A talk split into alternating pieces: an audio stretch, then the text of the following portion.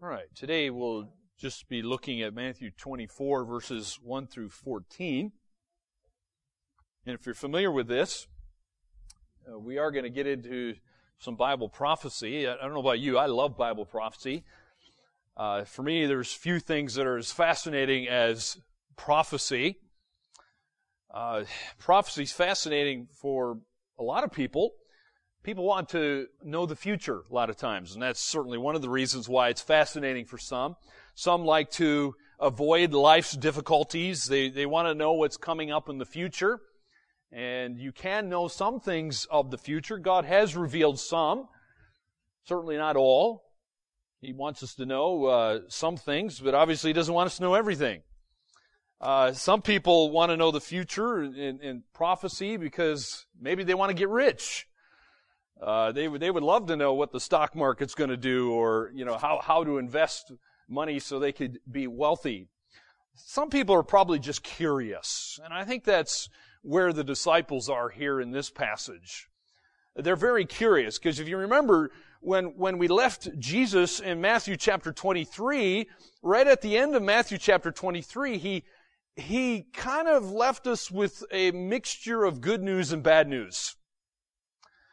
Uh, if you look at Matthew 23, uh, for example, I mean, he, he's, he's been talking to the Pharisees and the other, some other religious leaders there in Jerusalem. And he, he had some woes to bring on these, these people. And particularly, look at verse 38. He says, See, your house is left to you desolate. For I tell you, you will not see me again until you say, Blessed is he who comes in the name of the Lord. Well, that's not good news. He, he's weeping, if you will, over Jerusalem in verse 37 when he says, Oh, Jerusalem, Jerusalem, the city that kills the prophets and stones those who are sent to it. How often would I have gathered your children together as a hen gathers her brood under her wings and you were not willing? Jesus is clearly not happy here. Of course, the disciples heard everything that Jesus was saying to the religious leaders there in Jerusalem. And that must have uh, got them talking amongst one another, at least got them thinking.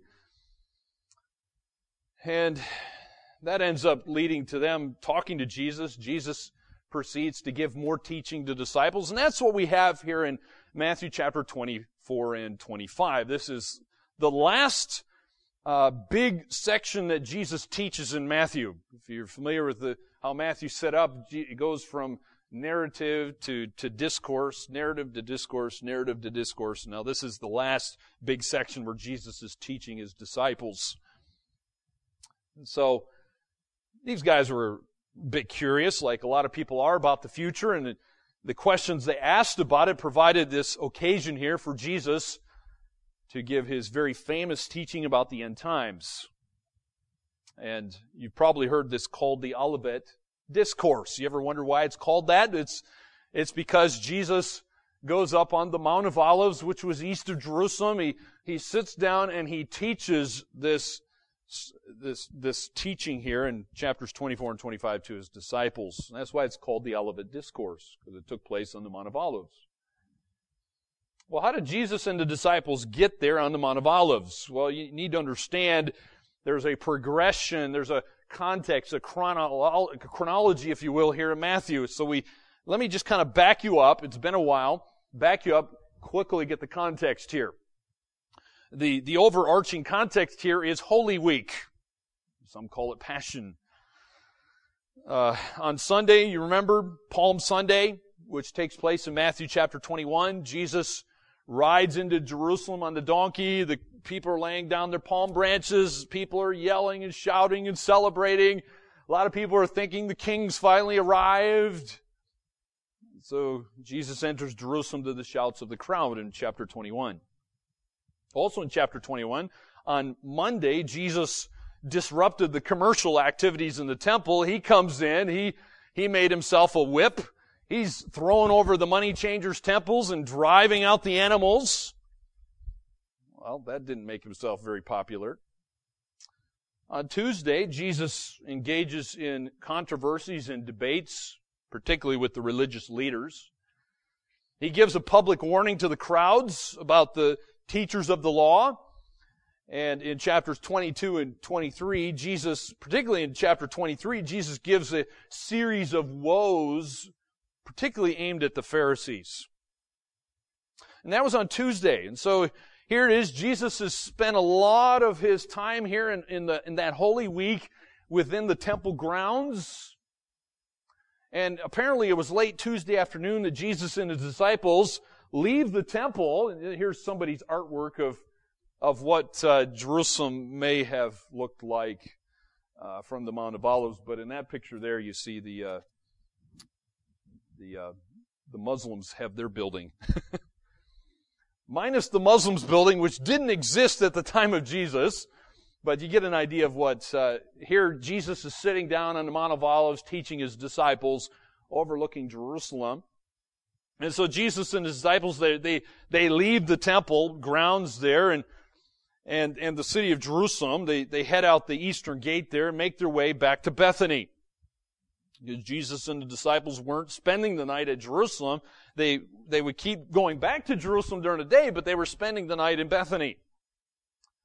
And the road from Jerusalem to Bethany goes over the Mount of Olives. Uh, you can see that's kind of maybe sort of like what they would have seen in the picture there. It would have given them a very spectacular view of the temple. The, the temple grounds, which included not just the temple proper, but every, the whole area around it as well, was massive. It was huge. It was beautiful. And the disciples, here they are, they're looking back over the city. They're pointing out the, the beautiful buildings of the temple, and you can see there, here's a model of probably what it looked like during Jesus' day. It was huge. It was beautiful. Some considered it one of the wonders of the world. Even uh, the Jewish historian Josephus wrote about Romans. Even some of the Roman historians wrote about it. It was, it was a, it was a marvel of that ancient world. And Matthew doesn't mention this, but according to Mark chapter 13 verse 1, it says that the disciples, here's what they said. They said, look teacher, what wonderful stones and what wonderful buildings.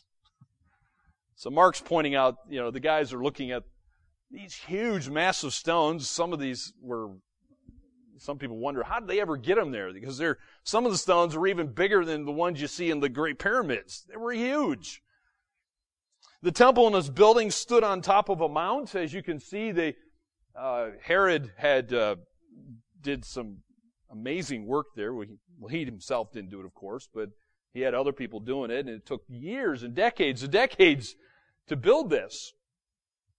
They had a massive retaining wall that helped support the mount itself, as well as the temple that was kind of located in the middle area there. The temple was awe-inspiring by any standards. It, uh, especially when you think about these guys. These guys are from rural Galilee.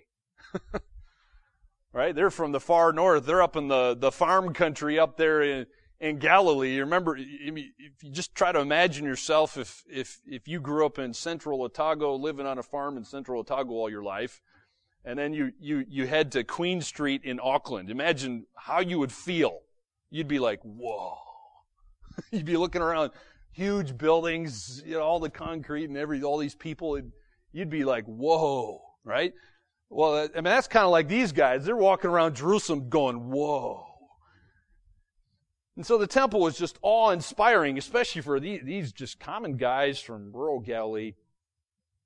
And in the midst of that, here they are, they're, they're saying, hey, look, teacher, what wonderful stones and what wonderful buildings. And look, look what Jesus says here in Matthew 24. Let's start in verse 1. Jesus left the temple and was going away when his disciples came to point out to him the buildings of the temple. But he answered them, You see all these, do you not? Truly, I say to you, there will not be left here one stone upon another that will not be thrown down. All right, try to put yourself in the disciples' sandals here for a moment. Okay? These guys, they're like, their mouths are dropping, you know, eyeballs popping out. This place is awesome. Oh, right? And they must be thinking, okay, Jesus is going to set up his kingdom. I can't wait. And Jerusalem's going to kind of be at the center. The temple's going to be amazing. Jesus is here. Oh, and they, and they, they weren't understanding what Jesus was talking about in the previous chapter to the Pharisees. And so Jesus is predicting the destruction of the temple here. I can imagine the disciples' jaws just dropping when they hear those words. They, they couldn't possibly imagine the temple being destroyed. They couldn't understand why God would allow that sort of a thing to happen to them again. This wasn't the first time the temple was destroyed. So that, that temple you see in that, that model there is called Herod's temple. That wasn't the first one. Of course, you remember Solomon built the first one. God allowed Solomon to build it. But then there was another one after that because Solomon's temple was destroyed by the Babylonians. There was one called Zerubbabel's temple that was built after the exile. Remember Nehemiah and other people were coming back from, from uh, the area of Iraq and Persia. And, and uh, so God were using the, them to rebuild. But that one was also destroyed. And so Herod's, Herod's made this bigger and better than it's ever been. And so they didn't understand, but that's exactly what God allowed to happen to the temple. And it, and it happened about 40 years after Jesus was on this earth. I don't know if you remember this or not, but it was, it was uh, the Romans who actually sacked Jerusalem in AD 70. They massacred, slaughtered most of the, the, the citizens of that area. In fact, I, I, I read some figures, over a million Jews died. And in the process, what the Romans did is they, they came in after slaughtering everybody. They, uh, they saw the temple and there was, there was gold and other things on it and they didn't like the Jews too much. So what they did is they, they, they would build all the, you know, put all this wood around the, the temple and just burn it to the ground.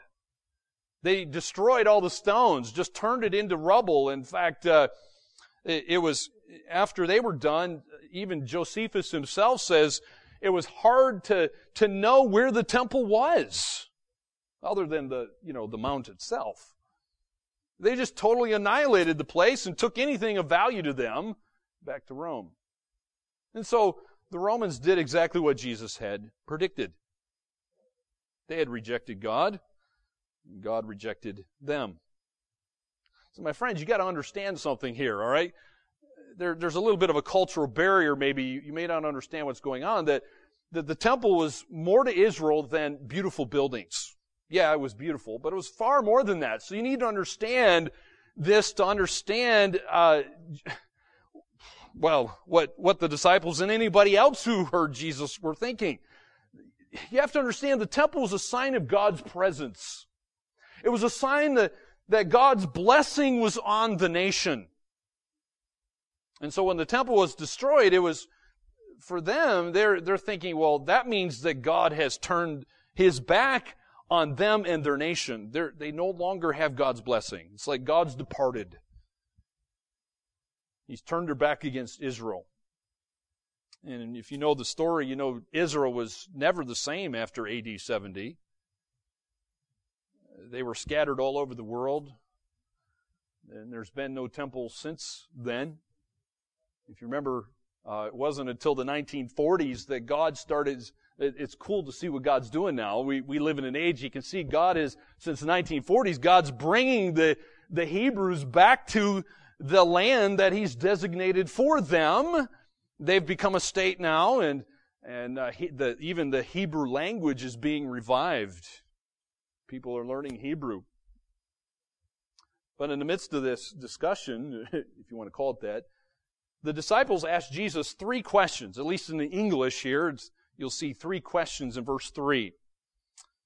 And uh, Jesus is going to proceed to answer these questions. But look at verse 3 because it says, As he, that's Jesus, sat on the Mount of Olives, the disciples came to him privately saying, Tell us, when will these things be, and what will be the sign of your coming and of the end of the age?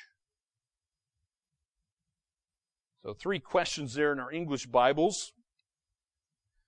And so if you look in the in the context here of Matthew 24 and 25, Jesus is going to answer those questions. That question there, when will the temple be destroyed? Well, that question is not really answered in Matthew, but if you look at uh, the screen here, of, it's actually answered in Luke chapter 21. Look what Jesus says here in Luke 21. Because this answers that question. When will the temple be destroyed? Jesus says, when you see Jerusalem surrounded by armies, then know that its desolation has come near. Then let those who are in Judea flee to the mountains, and let those who are inside the city depart. And let not those who are out in the country enter it. For these are days of vengeance to fulfill all that is written. Alas, for women who are pregnant and for those who are nursing infants in those days. For there will be great distress upon the earth and wrath against this people. They will fall by the edge of the sword and be led captive among all nations. And Jerusalem will be trampled underfoot by the Gentiles until the time of the Gentiles are fulfilled. Key phrase there, by the way, time of the Gentiles. That, that's the time we're in now. We are in the time of the non-Jews, if you will. And uh, that's we're, we're going to keep being in that time period until that until God's fulfillment is done. And that will be done at the end of the tribulation. When Jesus comes back, the time of the Gentiles ends, and then, then we have the time of the Jews time of Israel. God will set up the millennial kingdom when Christ comes back. So, when will the temple be destroyed? Well, it was destroyed in AD 70. Jesus talked about it here in Luke chapter 21. The second question in verse 3 is, what is the sign of Christ's return? See that there in verse 3? What is the sign of Christ's return? They're asking Jesus, when are you going to return? Well, that's actually answered. We're not going to look at it right now, but it's answered in verses 29 through 44. It's answered in 29 through 44. And so Jesus is going to talk about various things that are going to happen before his return, his second coming. Uh, we'll look at that later, but not today. But let's look at the third question, which Jesus does answer here for us. And that is, what is the sign of the end of the age? What is the sign of the end of the age? There's a lot of things we don't know, but it's interesting what Jesus does tell us here. And so from, from verse 4 to 28, Jesus talks about various things that match up with the book of Revelation. And that's one reason we know this is talking about the tribulation period. By tribulation, let me define this. I mean that seven year period of time that Daniel and Revelation talk about. There's a seven year period of time. Uh, you can read about it in uh, in Revelation 6, 7, 8, 9, most of those middle chapters in Revelation, these things match up with that.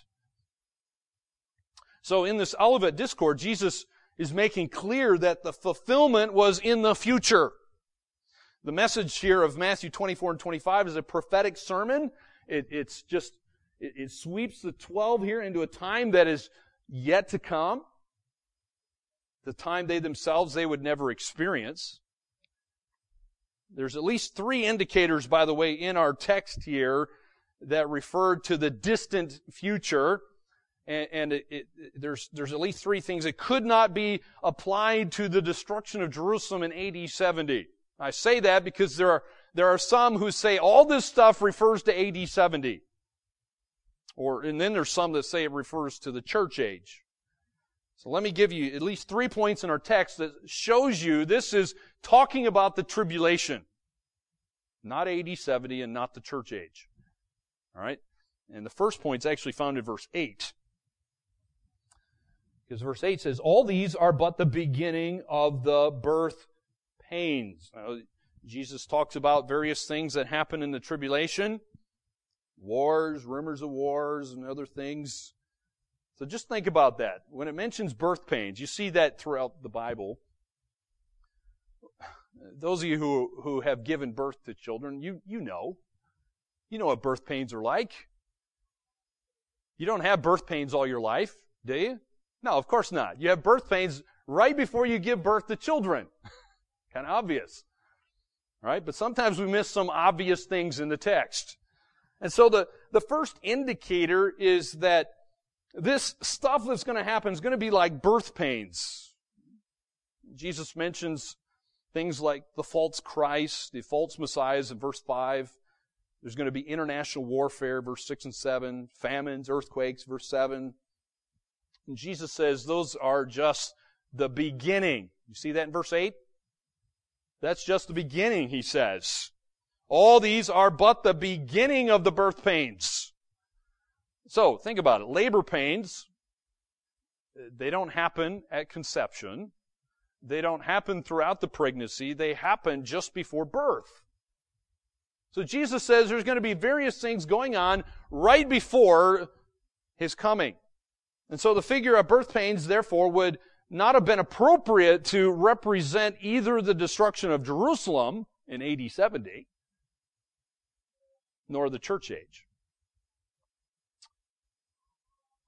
A second indicator that these events are futures actually found in verses 13 and 14. Verse 13, Jesus says, But the one who endures to the end will be saved. And this gospel of the kingdom will be proclaimed throughout the whole world as a testimony to all nations, and then the end will come. So, Jesus speaks of believers who are going to endure the birth pains to the end. They're, they're going to experience some of these, these events we'll talk about in a moment. And so, since the disciples obviously didn't live to the end of the age, the events of chapters 24 and 25 could not apply to them, nor could it apply to believers in the church age. Couldn't include us in this present time. A third indicator that this is talking about future events is the worldwide proclamation of the gospel, which verse 14 talks about. The worldwide, notice it's a worldwide proclamation of the gospel. Now, we, we live in a wonderful age. The apostles were able to spread the gospel, and, and, and the believers in that time period, you can read about it in the book of Acts. But the Roman Empire was only partially evangelized. It was not fully evangelized, so it couldn't apply to that time period. It couldn't apply to our age that we live in now because the whole world has not been evangelized. The spread of the gospel, even, even under modern mass media, in the internet, in the World Wide Web, and everything we have, there are, there are parts of the world who have never heard the gospel. There's still billions of people who have never heard the gospel. So that's a third indicator that this hasn't happened yet. It's not referring to AD 70, and it's not referring to the church age. So there is a time period yet to come where these events will take place that Jesus talks about here. So let's consider some of the significant events that Jesus talks about here that are going to occur. And by the way, these will occur in the first three and a half years of the tribulation. During that first three and a half years of the seven year trib. And we know that because verse 15 talks about the abomination of desolation spoken of by the prophet Daniel. So if you read what Daniel says about the abomination of desolation, he says it comes the midway point, halfway point of the tribulation. So these things are happening before that time period. All right? So let's look what Jesus says. Verses 4 and 5, he says there's going to be religious deception. Look what Jesus says in verse 4. Jesus answered the disciples. They've asked these questions. Hey, when's the coming of the end of the age? Jesus answered them. He says, See that no one leads you astray, for many will come in my name, saying, I am the Christ, and they will lead many astray. Well, unfortunately, this has happened a lot to the Jews over the years. They've had many false prophets and many false Christs lead them astray. And some have got them in really big trouble, uh, even with the Romans. There were false Christs, messiahs before Jesus' time, and guess what? There's, there's, there's been after Jesus, and even up to our own day. But in the end times, it's interesting, it, Jesus obviously knows that, that the number and the influence of these false Christs, false messiahs, will increase. If you read Revelation chapter 6, the worst one we call the Antichrist, don't we?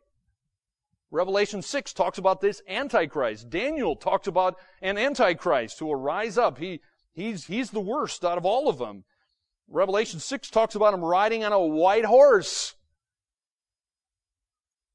He's known as the Antichrist. He's that final world dictator who's going to lead the nations astray. He's going to make a peace covenant with Israel for the first three and a half years. And then, as verse 15 says, as Daniel the prophet said, he's going to break that peace treaty with Israel.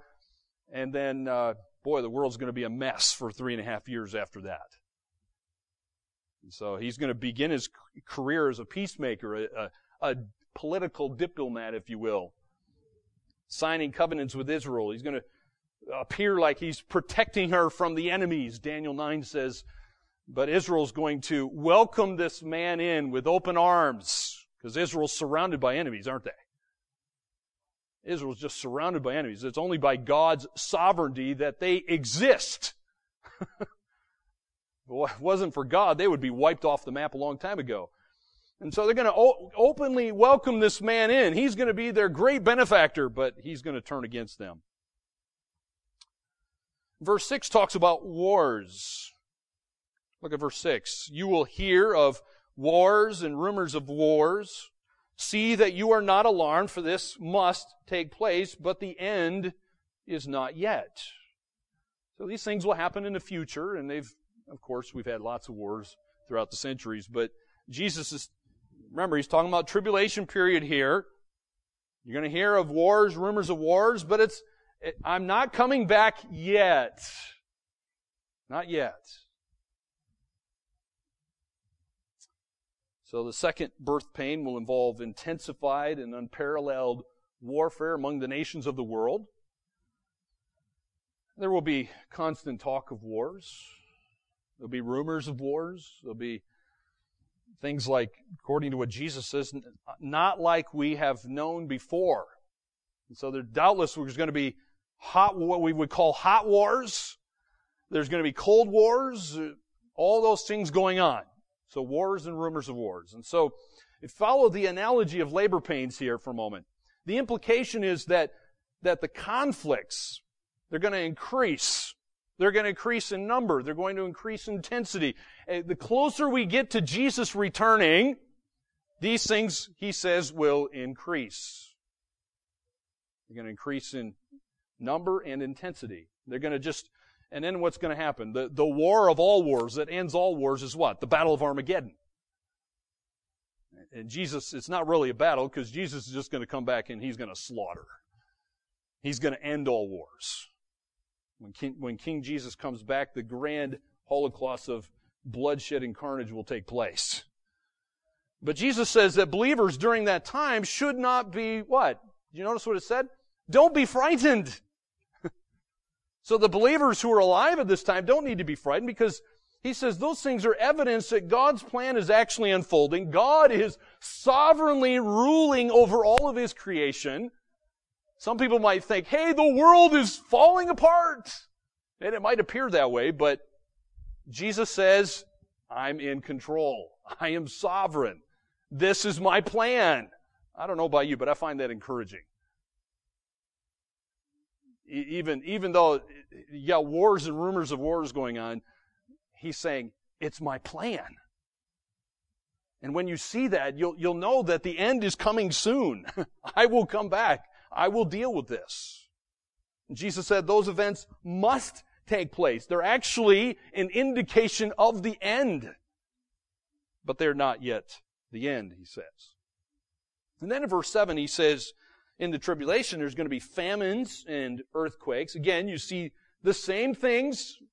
Read the judgments that, that happen in Revelation. But verse 7 says, For nation will rise against nation and kingdom against kingdom, and there will be famines and earthquakes in various places. Well, some say, hey, haven't we experienced these things today? And we've been experiencing them for a long, long time. Yes, that's true. Natural disasters of staggering proportions are, are going to happen during this time period. Read Revelation. It's just staggering. the, the earth is cursed. It, it, Romans 8 says the, this fallen world lives un, under the curse of sin. It, it is groaning, but, but as the cursed earth uh, goes on closer to the Christ, Christ's return, it, it's just going to disintegrate. Again, read Revelation. It talks about crops and vegetation is just going to be devastated throughout the world. I think one of those judgments Revelation talks about says like, like a fourth or a third of all the trees and the, the crops and the vegetations will be destroyed in just one judgment. And as a result of that, there will be great famines.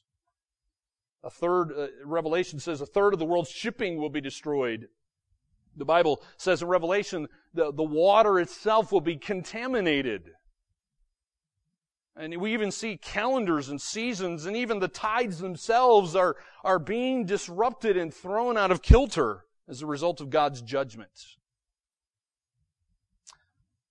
Well, then in verse 9, we see there's, there's going to be martyrs, Christian martyrs. Look at verse 9. Jesus says, Then they will deliver you up to tribulation and put you to death, and you will be hated by all nations. Notice why. Why are they going to be hated? It's for my name's sake. So the fourth labor pain, if you will, leading up to the birth, of, which is Jesus' return, is going to be severe persecution of believers, and it's coming from ungodly people. The ungodly world. Christians, by the way, of course, have always been hated by the world. Jesus said that would be the case. He said, as they persecute me, they will persecute you. But here, you have to understand there's, there's an acceleration of worldwide persecution and murders against God's people. Again, notice it's all nations are involved here. Uh, not just, uh, you know, say the, the Muslim countries that surround Israel. It's all nations. The nations hate Christ. That's why they're doing this. Because Jesus says there, verse 9, it's for my name's sake. And so when, the, if you believe as I do, that the Holy Spirit is, is, his, his special indwelling presence is removed, withdrawn, his restraint, his restraint on, on Satan and this world is, is removed, well, that's going to just allow Satan greater freedom. The, the saints are going to suffer like they've never suffered before. The only thing that's kind of sort of keeping us together at the moment is the Holy Spirit. And so for those who openly profess Christ, there's going to be no place to hide. There's going to be no way of escape. And they're going to be persecuted and martyred for what they do and who they are for claiming the name of Christ. They're going to suffer on the account of Christ's name, and, and that is if they're identified with Him. So there'll be martyrs. Number five, there'll be worldwide chaos. There'll be worldwide chaos. Look at verse 10. And then many will fall away and betray one another and hate one another.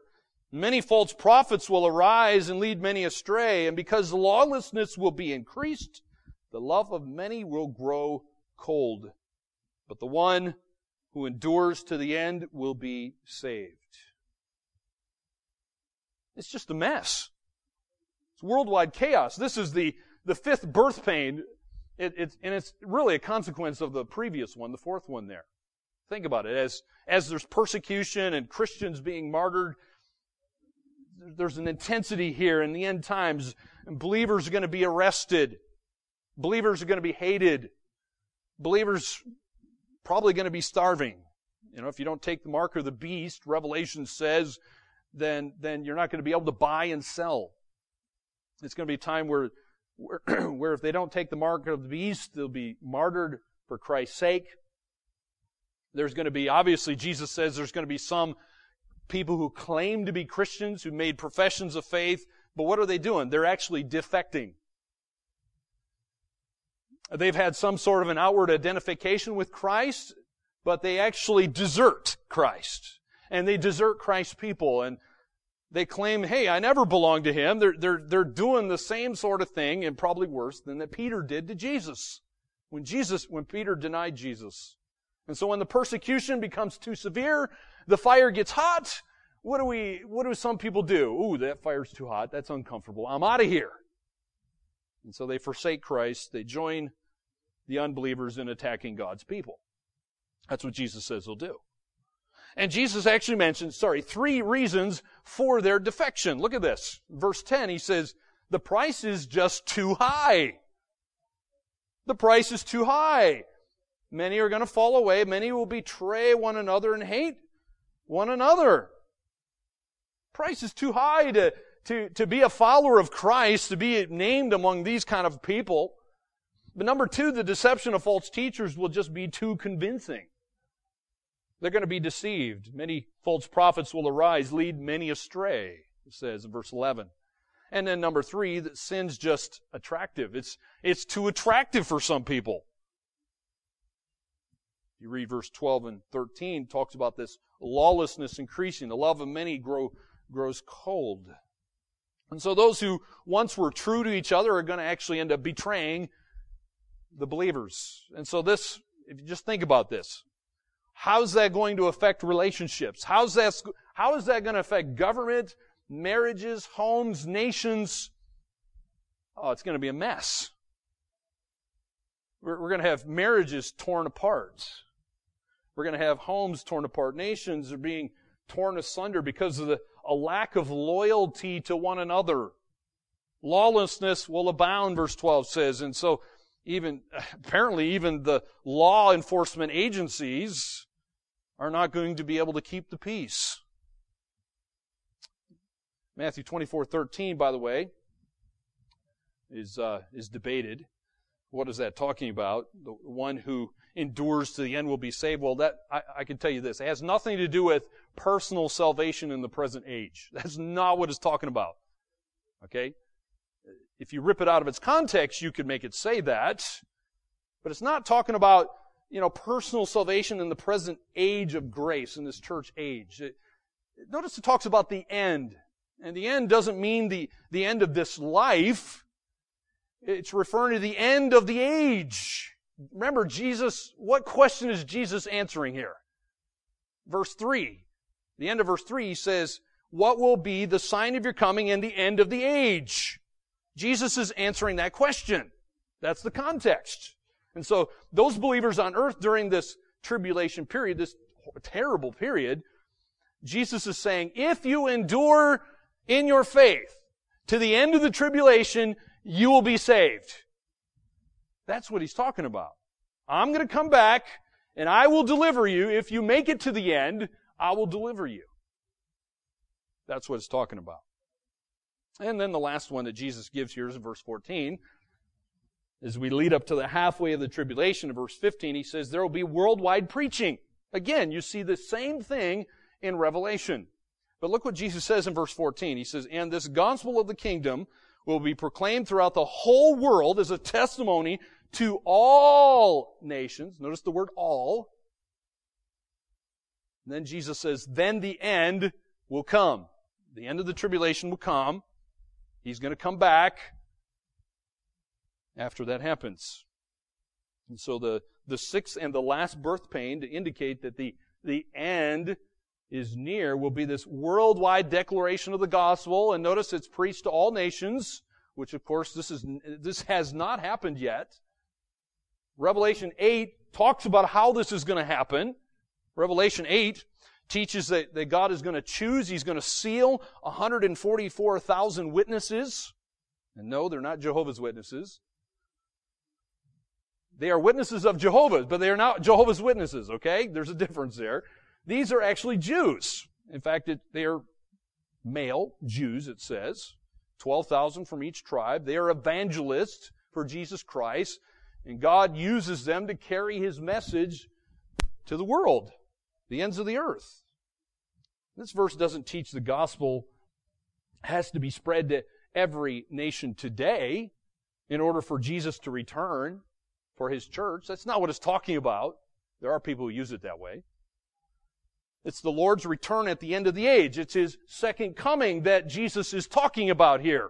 Second coming after the tribulation.